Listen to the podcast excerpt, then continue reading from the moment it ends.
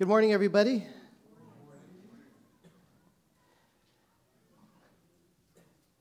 So, as a church, we always want to be in a place where, you know, we're learning from teaching and we're also just aware of prophecy.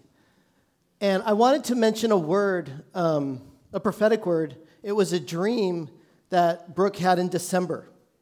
And some of you, we've shared this before, but I want to mention it again. And it says, In December, I had a dream that Lou Engle, and he was, we used to work with him. He had a ministry called The Call, fill stadiums for 12 hours of prayer and fasting, and um, wonderful man. I had a dream that Lou Engle was prophesying over me.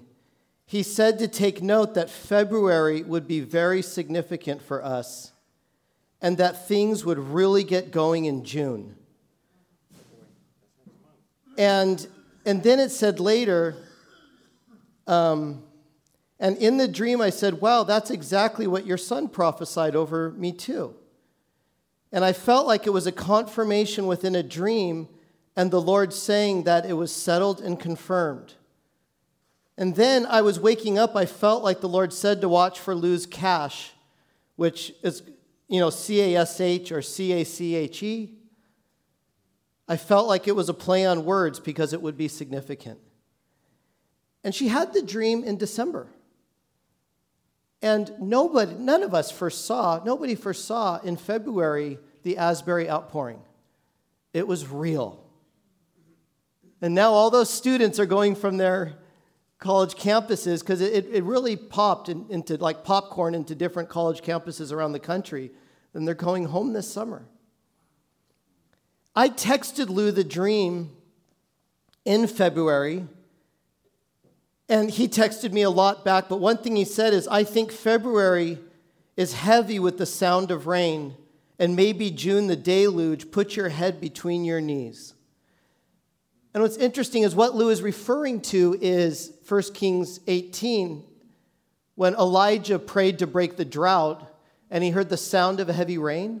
And he prayed seven times, saw nothing, and then the flood came. Which, you know, who knows the way, if this is the Lord or not, but what we teach each week, I, I have this prepared way beforehand, the schedule. And this is in no way coordinated with this. In fact, I forgot that Lou said this until I read it this morning. But next week, the first week in June, Brooke is preaching on that passage of Elijah with his head between his knees praying for rain. Totally uncoordinated. It really was. I'm not lying. I don't know what this means. But it wasn't just a dream, it was a dream where the Lord settled it and confirmed it. And February absolutely was extraordinary. I don't know what God's going to do in June. But all, what I do know is that if the Lord is going to move powerfully if he's going to pour out his spirit, if he is going to do a unique and ex- extraordinary work, then probably the single most important thing that can happen with us is that we be in unity. In fact, let me, we'll do Oprah for a moment.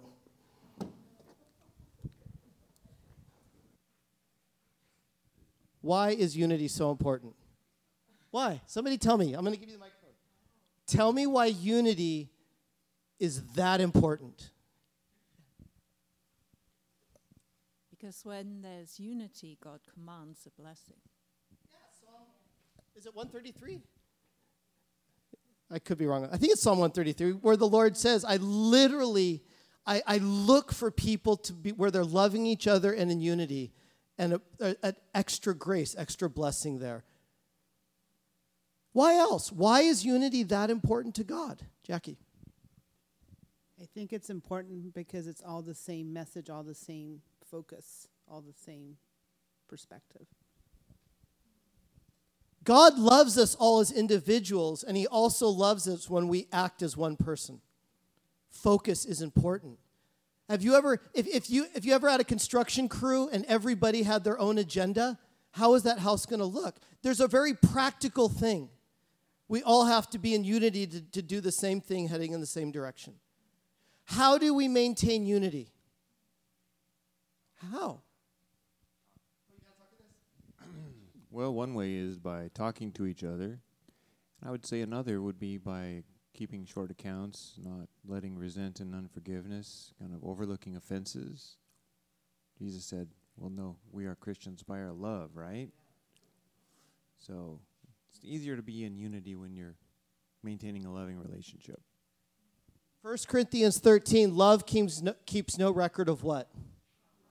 If you have a list in your mind of everything that person has done against you, guess what you're going to have to do with that list? You're going to have to burn it up.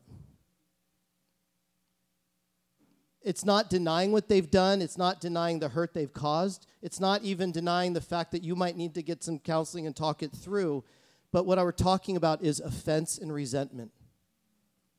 Why, how else do we maintain unity? How else do we maintain unity, Jerry? Meeting, meeting together like this and in small groups. It pr- provides unity for the brethren. Yeah, in the book of Hebrews, do not forsake gathering together. It's hard to be unified if you just literally don't talk and don't see each other. Unity. And so that's what we're going to look at today as in 1 Kings 19. So let me go ahead and switch microphones. Turn to, if you have your Bibles, turn to 1 Kings chapter 18.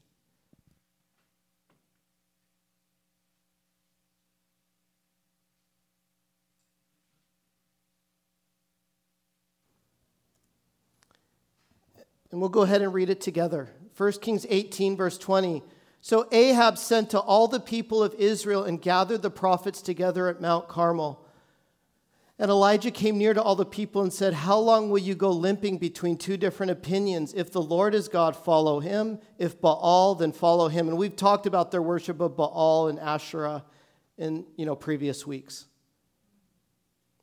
And the people did not answer him a word. Then Elijah said to the people, I, even I only, am left of the prophet of the Lord, but Baal's prophets are 450 men. Let two bulls be given to us, and let them choose one bull for themselves and cut it in pieces and lay it on the wood, but put no fire to it. And I will prepare the other bull and lay it on the wood and put no fire to it. And you call upon the name of your God, and I will call upon the name of the Lord. Yahweh is the name. And the God who answers by fire, he is God. And all the people answered, It is well spoken. Then Elijah said to the prophets of Baal, Choose for yourselves one bull and prepare it first, for you are many, and call upon the name of your God, but put no fire to it. And they took the bull that was given them, and they prepared it, and called upon the name of Baal from morning until noon, saying, O Baal, answer us. But there was no voice, and no one answered. And they limped around the altar that they had made, and at noon Elijah mocked them, saying, Cry aloud, for he is a God. Either he is musing or he's relieving himself, and that is graphic in the Hebrew. Maybe your God's taking a dump. Or he is on a journey, or perhaps he is asleep and must be awakened. And they cried aloud and cut themselves after their custom with swords and lances until the blood gushed out of them. And as midday passed, they raved on until the time of the offering of the oblation, but there was no voice, no one answered, no one paid attention. So Elijah gathers the people together, and in the literal Hebrew, it says this the literal Hebrew How long will you go limping or hobbling between two crutches? If he is the Lord, if the Lord is God, if Yahweh is God, follow him. If Baal, then follow him. And so the issue is not Yahweh or the Lord versus Baal. The issue is, is what I call exclusivism versus inclusivism. You might say, well, Sam, what do you mean by that? In the ancient Near East, in all of these different religions, they believed, like Baalism, in many gods. They believed that each god had its own sphere of influence, a particular god for a particular situation could be prayed to.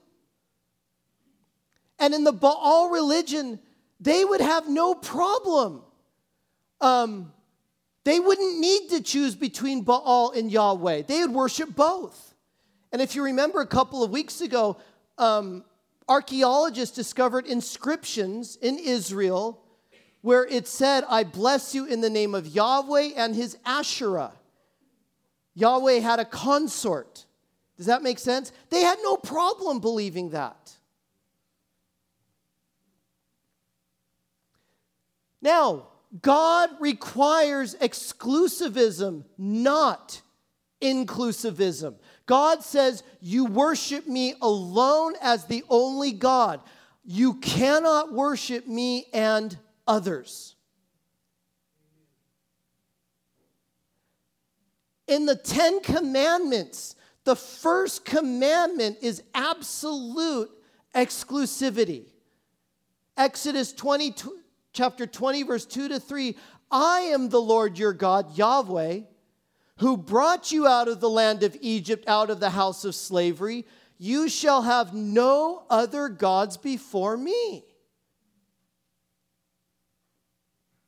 So, what, what Elijah does is this inclusivism, well, God and every, all the other gods, he confronts it. And when he confronts it, he says this How long, literal Hebrew, will you go limping between two crutches? The same Hebrew word for limping was used for a man named Mephibosheth in 2 Samuel who was lame. And it said, Jonathan, the son of Saul, had a son who was crippled in his feet. He was five years old when the news about Saul and Jonathan came from Jezreel. And his nurse took him up and fled. And as she fled in her face, he fell and became lame. That's the identical Hebrew verb as limping. And his name was Mephibosheth. So, following Baal and Yahweh, Elijah says, You're like, the idea is crutches that are two different lengths. One crutch is six feet and one crutch is four feet. And what's going to happen if you have crutches two different lengths? You're going to be hobbling. You're not going to be able to get anywhere. And spiritually, that's Israel was like a lame person that could hardly move. The identical Hebrew verb is used later for how they hobbled around the altar they erected to Baal. The identical Hebrew verb. And they took the bowl that was given them and they prepared it and called upon the name of Baal from morning until noon, saying, O Baal, answer us. But there was no voice, no one answered. And they limped around the altar that they had made.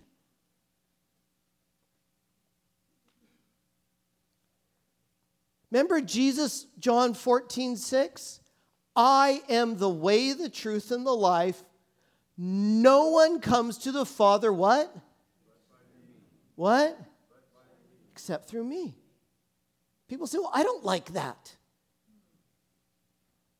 That means Hinduism isn't going to work. Buddhism isn't going to work. Islam isn't going to work. Atheism isn't going to work. Jesus, you're so exclusive. If it's true, your opinion doesn't matter, right? If it's true, our opinions don't matter. What we like or don't like doesn't matter if it's true. But not only is this about a confrontation between inclusivism, inclusivism and exclusivism. I'll explain this in a second.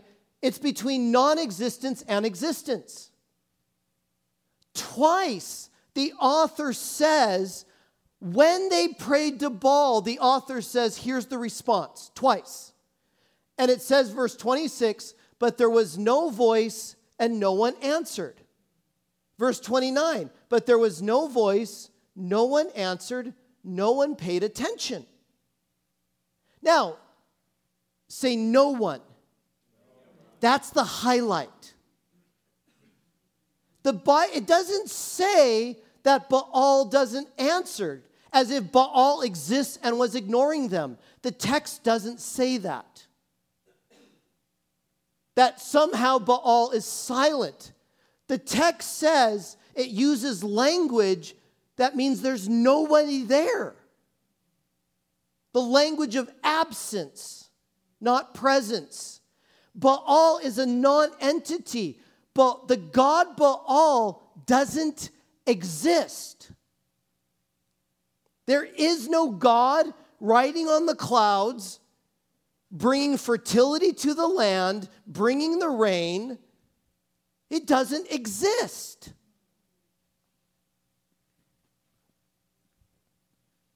It says there was no voice. The actual Hebrew is not there was no answer. The Hebrew is there was no answerer. There's no voice because there's no one to answer. There's nobody there when he's prayed to. When it says no one paid attention, it implies nobody is there to notice Baal's, the prophets of Baal. Baal is not just a lesser God, he's not just a hostile God, he doesn't exist. There's one God.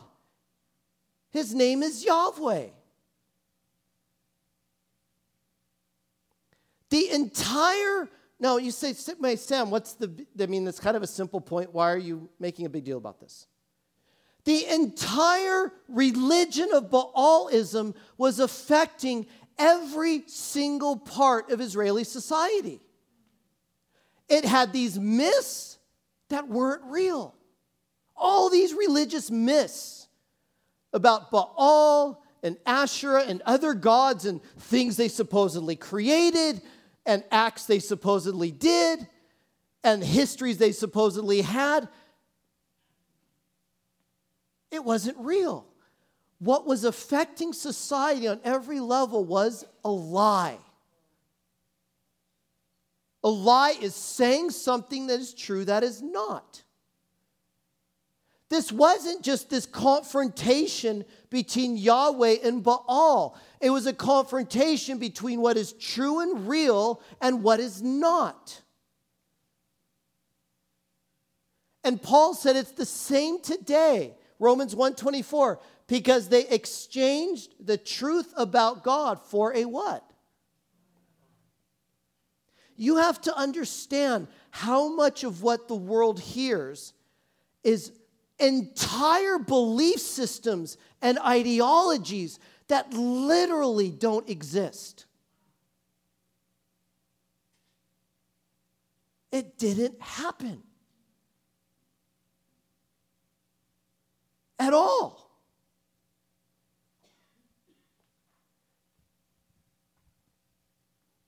So they sacrifice, they cry out, they jump around, they cut themselves, nothing. Nothing. And then Elijah says, It's my turn. Then Elijah said to all the people, Come near to me. And all the people came near to him, and he repaired the altar of the Lord that had been thrown down. Elijah took 12 stones, according to the number of the tribes of the sons of Jacob, to whom the word of the Lord came, saying, Israel shall be your name.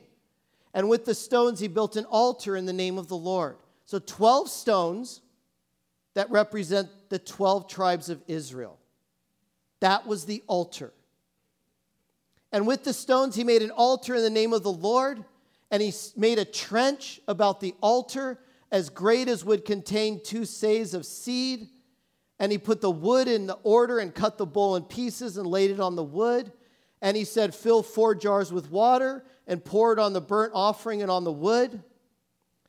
He's like, if you think I'm going to manipulate a miracle and put a spark underneath, let's just make douse it with so much water that there's going to be no doubt. Right? And he said, Do it a second time. And they did it a second time. And he said, Do it a third time. And they did it a third time. There's no way there's a secret spark somewhere under the wood. And the water the, ran around the altar and filled the trench also with the water. And you have to think in the middle of a three and a half, at the end of a three and a half year drought, you're like, that's a waste of resources, Elijah. And at the time of the offering of the oblation, Elijah the prophet came near and said, O Lord God of Abraham, Isaac, and Israel, let it be known this day that you are God in Israel, and that I am your servant, and that I have done all these things at your word. Answer me, O Lord, answer me, that this people may know that you, Yahweh, are God, and that you have turned their hearts back. Then the fire of the Lord fell and consumed the burnt offering and the wood and the stones and the dust and the water that was in the trench. And when the people saw it, they fell on their faces and said, The Lord, Yahweh, He is God. Yahweh, He is God. And Elijah said to them, Seize the prophets of Baal, let not one of them escape. And they seized them, and Elijah brought them down to the brook Kishon and slaughtered them there, capital punishment for their crime. So Elijah responds by praying to the Lord. When James, the Lord's brother, highlights Elijah, guess what James highlights? Elijah's what? Prayer life. James 5, 16 and 19. The prayer of a righteous person has great power as it is working, it's effective. Elijah was with a man with a nature like ours. James is saying, don't read a guy like Elijah and think of like in an Avengers movie. He was a guy just like us. And he prayed fervently that it might not rain. And for three years and six months, it did not rain on the earth. Then he prayed again, and the heaven gave rain, and the earth bore its fruit. You have to pray according to the will of God. If God says pray for a drought, you pray for a drought. If God says pray for rain, you pray for rain. The goal is to pray according to his will, not according to what you want. Jerry.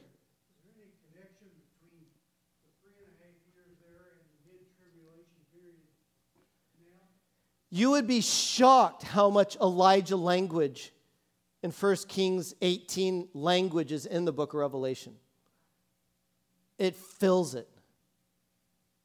It's like replaying what happened on Carmel on a worldwide scale. So, but that's a whole other thing. You can't, that's like, don't do that to me.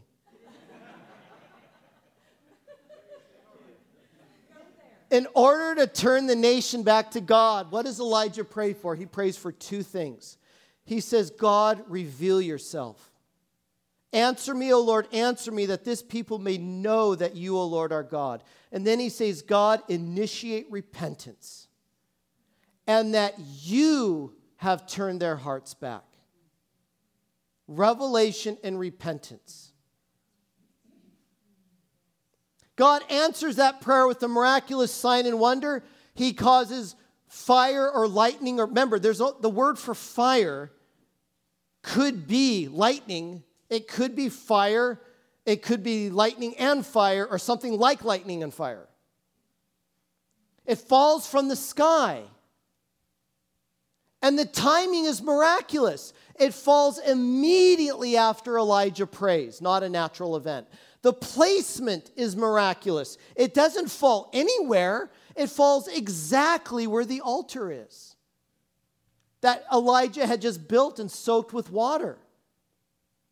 And when you look at the story that we just read, almost the entire story is about the specifics, the details of building this altar. Why? What? The message of the altar is probably the most important message in this passage. Why? Now, what fell was not just physical flames. When you read the phrase, the fire, what? Of the Lord consumed, that phrase is used all over the Old Testament for God's manifest presence, his manifest power. Now, Exodus 24 17. Now, the appearance of the glory of the Lord was like a consuming fire Remember, the fire of the Lord consumed on the top of the mountain in the sight of the people of Israel. Deuteronomy 9 3, know therefore today that he goes before you as what? A consuming fire is the Lord your God. Psalm 53, our God comes, he does not keep silence. Before him is what? A consuming fire. So when you read the fire of the Lord consumed, it's not just physical flames or electricity, it's a manifestation of the presence and power of God. But the question is when and where did it fall? It, it didn't just fall on some random spot anywhere in Israel or in the Middle East. When that fire fell, it was specifically upon that altar. Now, in the scriptures, altars represent prayer and worship. We know that. But there's something more. What does it represent? Let's look at it. 1 Kings 18:30. And he repaired the altar of the Lord that had been broken down. Elijah doesn't make a new altar, by the way. He says, The one that my spiritual forefathers built, I'm going to rebuild it. He's building it off of what happened with prior generations, right?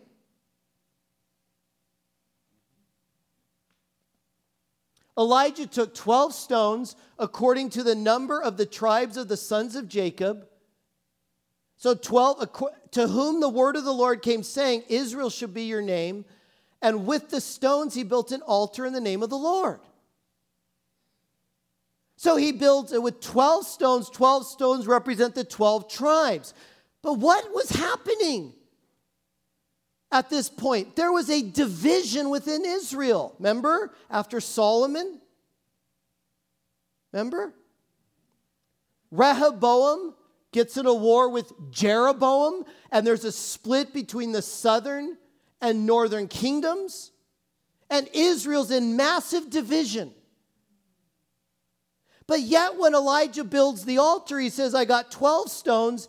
And he said, to whom the word of Jacob had 12 sons, and the word of the Lord had come, I'm going to call your name Israel. It's shouting that even though there was division, God was still like, I see one people. You hear me? I see one people.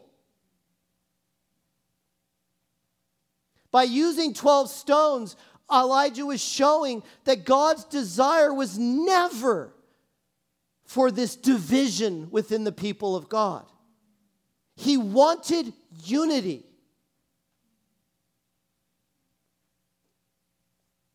This message of unity wasn't just communicated once, it was communicated twice, emphasizing it. How do we know that? After Elijah builds the altar with 12 stones, he pours water on it how many times?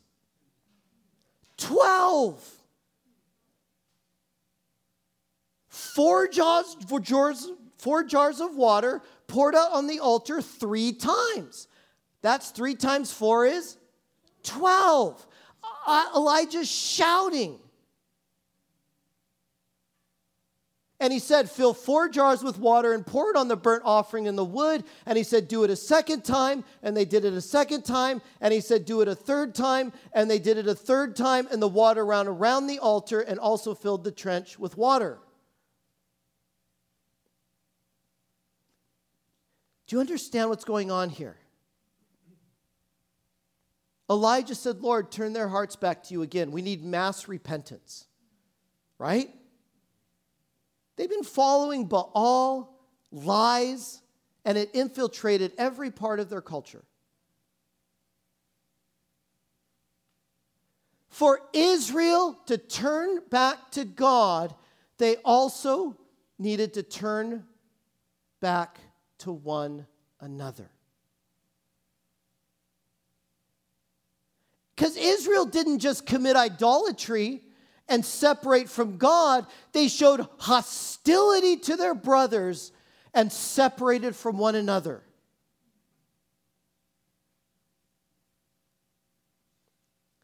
Loving God and loving one another. Everybody say, go together. How do you show your love for God? How? How do you show your love for God? By loving one another.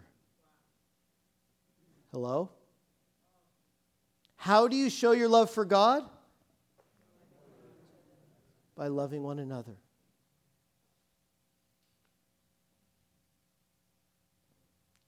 I'm not the one that said it. Blame it on the Apostle John. Jesus is one of his best friends. 1 John 4 20 to 21. If anyone says, I love God and hates his brother, he is a liar. If anyone says, I love God and hates his spouse, he is a liar. If anyone says, I love God, and hates his children, he is a liar. If anyone says, I love God and hates um, the person sitting across the sanctuary, he is a liar. For he who does not love his brother whom he has seen cannot love God whom he has not seen. And this commandment we have from him whoever loves God must, everybody say must, must also love his brother.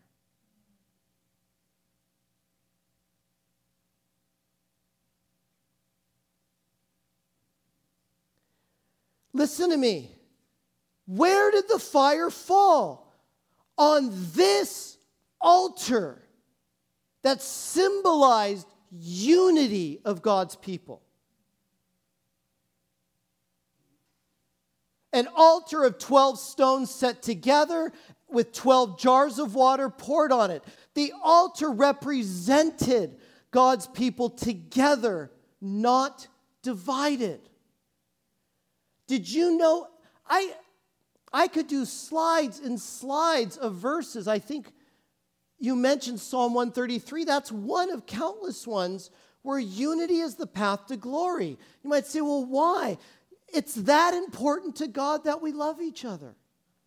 It's that important to Him.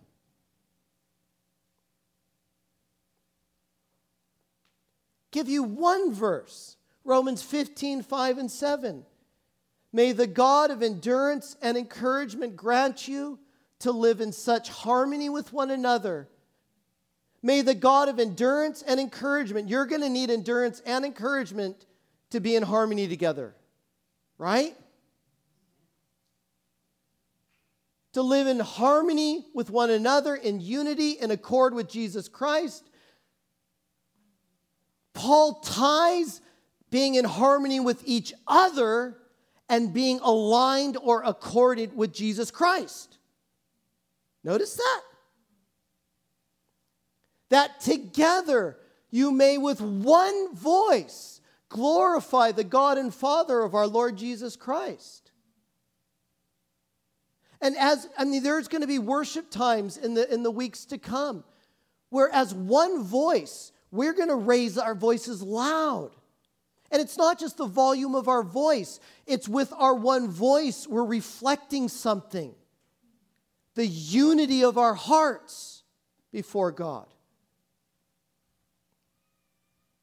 Of our Lord Jesus Christ. Therefore, welcome one another as Christ welcomed you. You have to treat people the way Jesus treats people. Here it is for the glory of God. Notice?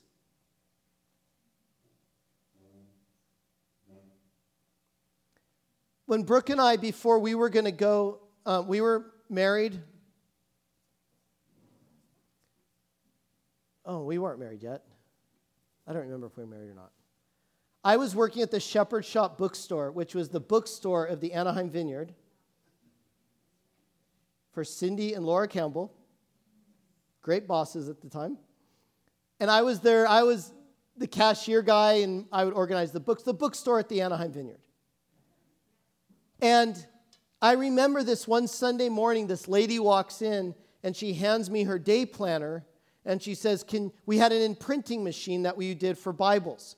Now, we would only imprint our own books.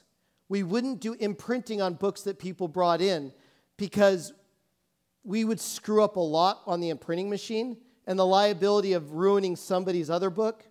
If it was our own book, we'd just replace it. If it was somebody's other book and we screwed up, we're like, ugh. So we made a rule that we would only imprint on our own books. Well, she hands me a day planner and she says, Can you imprint? It was for one of her relatives' birthday and print their name on it. And I looked at her, I said, Ma'am, we would love to, but we can't. I said, Because you bought it somewhere else. And I said, Plus, the binding, the, the cover's too thick. It wouldn't fit under the clasps on the imprinting machine. And she looks at me and she goes, She goes, I'm asking you to do it. I'm, and, and I need it done. I'm headed towards a birthday party. Would you please just show some customer service and do it? And I said, Ma'am, I can't. And, and she said, Then who can? Well, I said, You could talk to our managers, but our managers don't work here on the weekends, so they can come, come by this week.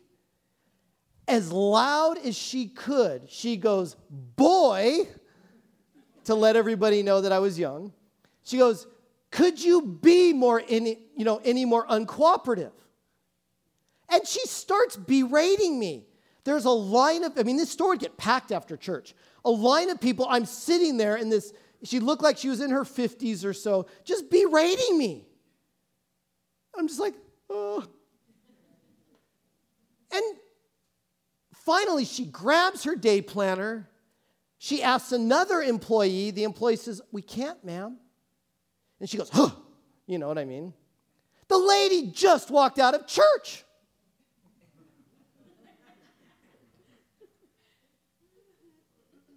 I'm sure she had her hands lifted worshiping Jesus not more than an hour before. Any of you, I, have we ever done that before? Everyone raise your hand. As she walks out to the door, she literally turns around, points her finger at me, and this is what she says I have been going to this church for decades. And I have been a part of this church for a long time. I don't know who you are and why you're being so uncooperative with me. And she starts letting everybody know that she's a long term member of the church and I'm some young punk, young punk that wouldn't help her. And she walks out.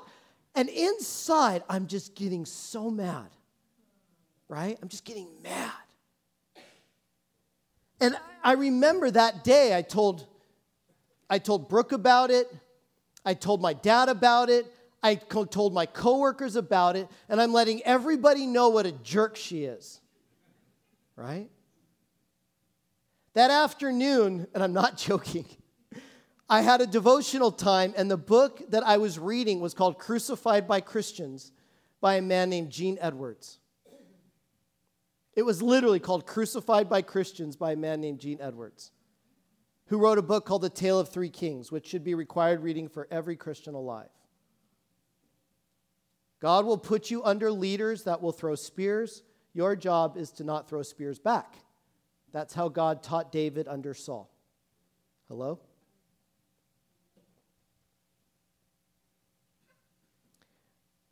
When I opened the book and I, I, brought the quote here, all of a sudden the Lord convicted me.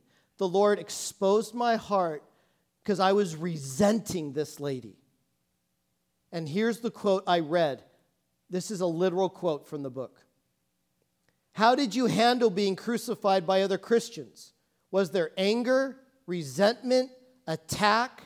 What was your conduct? Did you find fault? Did you analyze another's actions, even scrutinizing their smallest deed and motive? In other words, did your dark side emerge? Your answer may shed light on the purpose of God in allowing you to pass through these waters. And all of a sudden, it was like the Lord exposed my heart, not just with this lady, but with a pattern in my life. When somebody would offend me, maybe I would forgive them with my lips, but not at the heart level.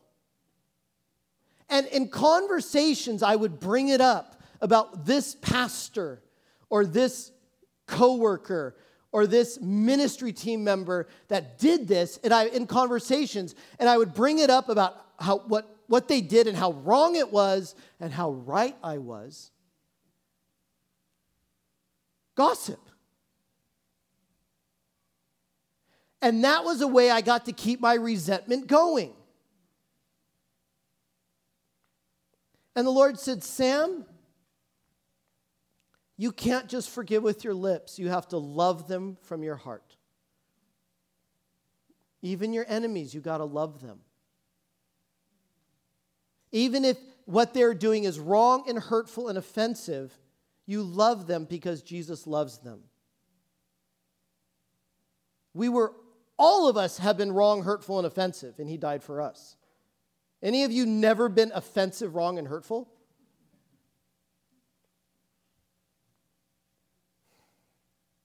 I got I actually put the book the book down. I remember I went into another room. I literally got on my knees and I just said, "Lord, help me. I can't let being resentful a part of my life, a part of my habits. I've got to learn to truly forgive them for what they have done and love them for who they are. You know, it's interesting. I, I don't, I do Facebook because I'm trying to figure out when lakes are going to unfreeze in the Sierras. All I do on Facebook is backpacking sites and stuff with the Sierras and fishing and all that. I don't know how it is. An ad popped up for a movie that's coming out by a guy named Darren Wilson, and a, called The God Man. And it's just cool how many movies are coming out, like Jesus Revolution and all these movies that are just faith based movies. And I, so I clicked on it and I looked at little clips from The God Man, and I saw a clip that I literally went into tears. And it was, and it was clips that didn't make it to the movie, but he wanted to put them on Facebook. And it was by Bill Johnson.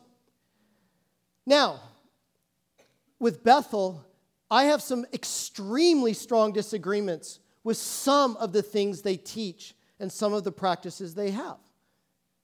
Right? For me. But there's, there's a huge danger right now happening in the church. Huge. I cannot believe how, how we easily throw around the word cult and heresy at this point. A cult is if, if a cult if a gathering is a cult they are not a church. They are not a member of the body of christ. They are not part of the bride of christ. What is a cult? They teach heresy. What is heresy heresy is a denial of the core truths of christianity what are the, the Bible gives us the litmus test. Are they the church or not? Are they a part of the body of Christ or not? And the, and the letters to, of John, the teachings of Jesus, the letters of Paul. So that's an easy answer. Do they deny that Jesus is God in the flesh? Do they deny that he died for our sins and rose from the grave? Do they deny that the Bible is the Word of God? Do you understand what I'm saying? If they don't, if they believe these things, they are the body of Christ, they are part of the church. If they deny those, the Bible says this is the test. What do you do with Jesus and the Word of God? Are there other things we might disagree over? Yes. There are other things which there are arguments and disagreements, and there's false teaching, but that's not the same as heresy. The church fathers were very particular. Heresy is a denial of the core truths. They are not brothers and sisters, they are not part of the body of Christ. Do you understand me? I mean, I saw a Facebook post, you know, the cult of Alan Scott. Now, there are things I disagree with teaching in practice with Alan. But have they denied the core truths of the faith? Do you understand what I'm saying? Strong. Did Paul, you should see some of those letters. You should see some of the stuff that he argued about. But he also said, I'm arguing with brothers. Other groups, he said, they're not brothers, they're actually false gospel, cult. Do you understand what I'm saying? We have to be clear on this. Because I, I mean, on the internet now, my gosh, the word heresy and cult are being thrown around like it's no. When I was, when we were part of the vineyard on the radio, pastors would call us a cult. John Wimber say teach heresy. When I was in IHOP with Mike Bickle, everybody was calling us a cult and saying we were teaching heresy. Because there were lots of things people disagreed over, right? But that's different than a di- disagreement over lots of things, is different than a denial of the core truths of the faith. I said all of that because I want you to hear this Bill Johnson clip. It's probably the best response I have ever heard from any leader everywhere on how to maintain unity even though I have disagreements with Bill Johnson. Do you understand what I'm saying? I do not believe that Bethel in any way, shape, or form is a cult. Bill has responded. We be- the core truths of the faith we all believe. They are a member of the body of Christ that people have to wrestle over. Is Jesus God in the flesh? Did he die for our sins? Did he rise from the grave? Do you understand what I'm saying? Is the Bible the Word of God? So watch this quote, and we'll have to make is it loud enough so everybody can? Just take a moment and really listen to what he is saying. I'm telling you, it's so important. How so how have you applied this? Because you're also um, you know, public enemy, enemy number one for a lot of people on mm-hmm. the internet, right? Mm-hmm. Which I know you know about. Mm-hmm. How have you dealt with the constant slander, the constant attacks against you, against your church, against, you know, you, you're you're a heretic, you're this, you're that, what are you're a, a wolf in sheep's clothing. It's always like you probably get it more than anybody that I know. Mm-hmm. How have you dealt with that internally? Well, two things. Jesus experienced that, and he was perfect. As imperfect as I am, how could I expect to not experience that? It's logical. And so when you when you sign up to follow Jesus, you you sign up to experience the breakthroughs, the blessings, the increase, the presence, and the difficulties. And it's a part of it's part of saying yes. What I do is I like to take communion often and when I do, I pray specifically for five key people that are international people who have, uh, excuse me, three of the five are international people um, that lead movements that are really targeted against me. And when I take communion, I pray for God to prosper their family, to prosper them, to give them the rich legacy of children and grandchildren that love and serve Him well.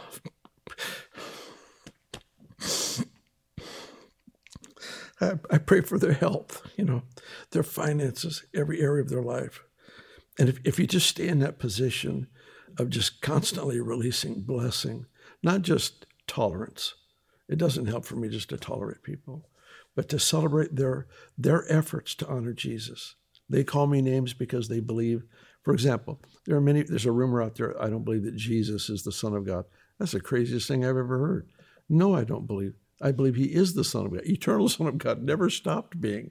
However, their zeal against me is for a good reason. They're mistaken, but they're just trying to defend the gospel.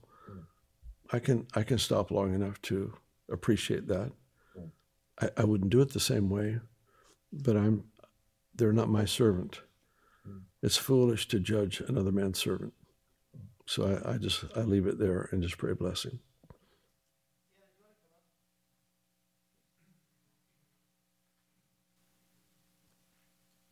I just want to finish for the, the just the last couple of minutes. In that we would just just take a couple of minutes in just reflection. And what I want you to do is ask God, Lord, if am I am I harboring any offense, resentment, any any any hatred, any anger?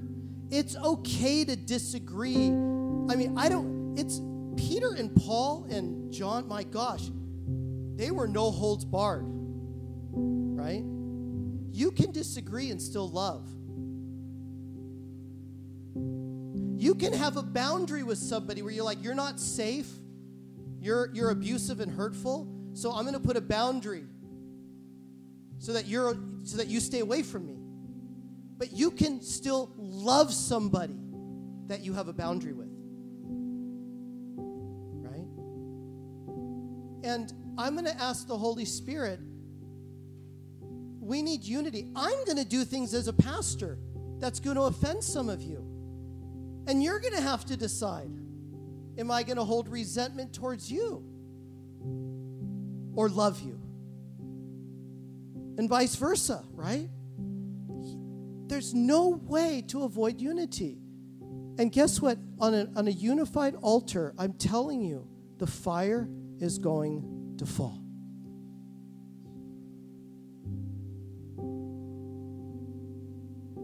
the, the, the, the, disu- the dividers, the disunity group, they're going to criticize it when the fire falls and write articles and podcasts about it. Don't, we don't want to be that. Holy, so let's just take a moment, just in your seat. If you, you don't, if you want to close your eyes, and just a moment, we're not going to take a long time. But I'm going to ask you, Holy Spirit, that you would visit each of us right now.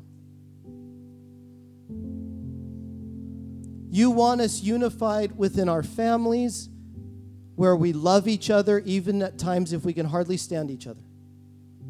You want us unified in us as a church and the larger body of Christ. You want us unified. You want an altar of 12 stones, not a divided kingdom. And I'm asking God that you would expose our own hearts where we have not been loving, where we have held offense, where we have been resentful. And some of us feel stuck in that. We don't even know how to get out. So I'm asking that you would deliver us, that you would rescue us, that you would forgive us, and that you would help us. to love people, even people that we don't like. To love people, even people we don't like. Just invite right now, the, just invite the Lord. Just say, Lord, come touch my heart right now.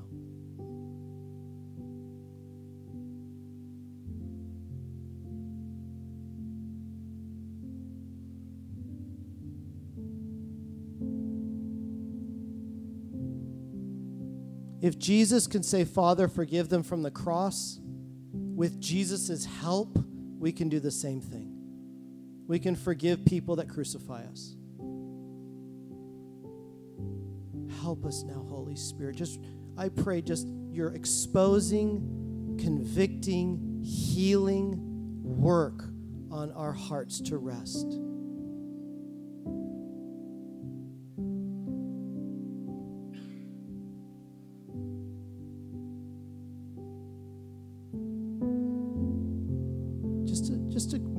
Just wait on the Lord right now.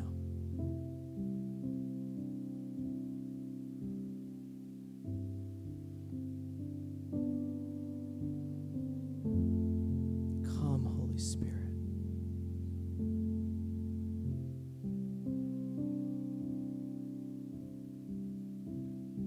The the Lord is highlighting to you some relatives, even some faces, some names, some circumstances. And He's saying, Now I'm going to give you an opportunity to love that person, to forgive that person, to not hold it against them. Even if they deserve it, to not hold it against them. Come, Holy Spirit. We need your work in our hearts right now.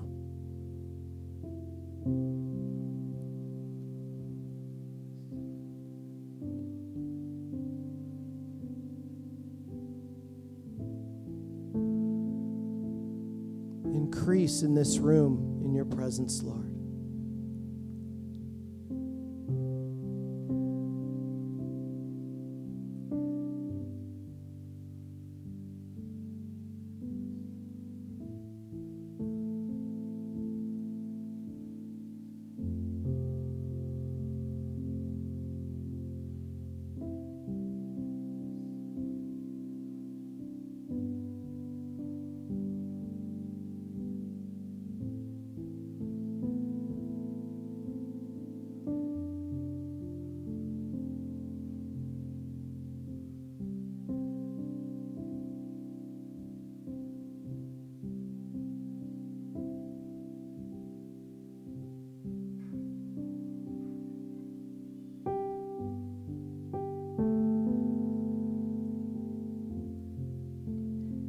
So, as we close tonight or this morning, if you want prayer for this issue and, and, and just have a couple of people gather around and just pray for you, and you know, it's you can be, you don't have to share a lot or you can share more. It's up to you how vulnerable and you know, we're all family here. Hopefully, this is a safe place for people to really do share without feeling condemned, right? But if you want prayer this morning for this issue, um, I think the easiest thing to do is if you want just a few people to gather around and pray, just raise your hand real quick. If you want it. If not, that's okay. But if you want prayer for this issue, just raise your hand. And we can have a couple of people just gather around and pray for you. Um, you do, Cliff? Hey, can a couple of people just gather around Cliff and just pray for him right now? Anyone else?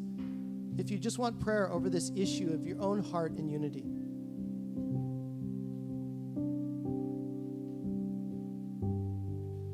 Anybody else?